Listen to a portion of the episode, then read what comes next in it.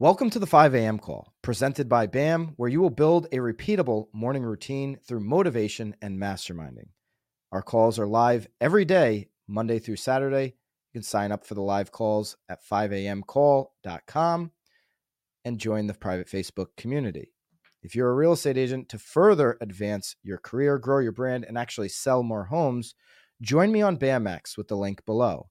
We have the best courses, live streams, and community for real estate agents. We believe that legacy real estate media is broken, and we are here to fix it.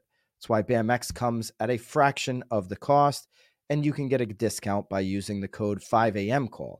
Join me in BAMX today. Other platforms tell you what to do.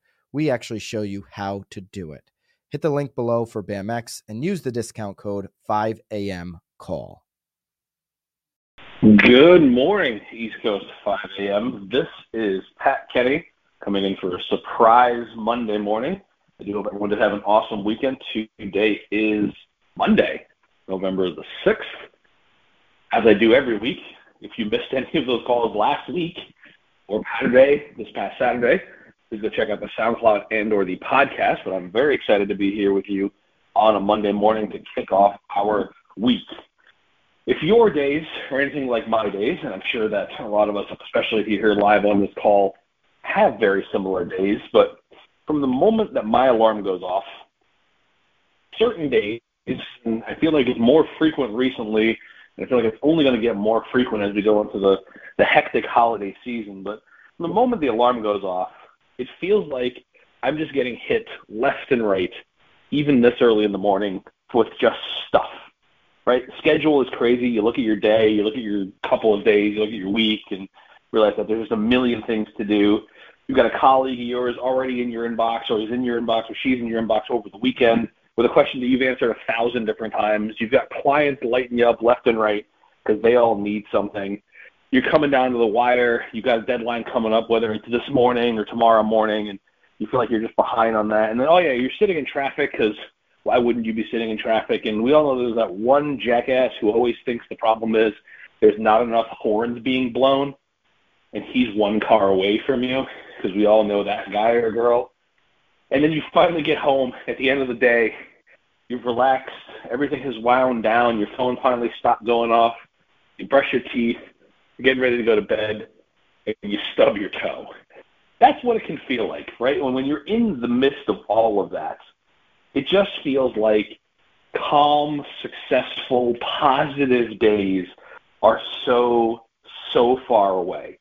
It's just, you're in this valley, you're at the bottom, and you feel like you're overwhelmed, you're overrun, and there's nothing you can do to claw out from where you are. You try going on vacation, but your phone keeps going off, so unless you're going to leave that behind, then, you know, what's really the sense? And there's all of this chaos, and you have to realize that there's always going to be all of that chaos, and that's not intended to be a threat, by the way, that's just a realization, because the thing that matters is how we react to that chaos, because we can't control it. It's going to be there, especially when you think about the amount of factors that feed into it that are beyond your control. You're not making your day chaotic. Okay, occasionally maybe you are, but it's not on purpose. But you're not the cause of most of that chaos. You have to figure out where that stillness is. Where is that rock that you can start and build as a foundation to move towards calm and eventually make your way up the side of that mountain that you're trying to climb. Sometimes there's little things, right? I'm a huge fan of parking further away from the front door of my office because it gives me 45 extra seconds to walk across the parking lot and not actually do anything in the midst of all of that. Sometimes it makes sense to take an Uber instead of driving so that you have an extra 15, 20, 30 minutes of quiet time that you can focus on doing other things. There's controlling this part of your morning. We've heard Byron talk about this for all of the years that we've had these calls.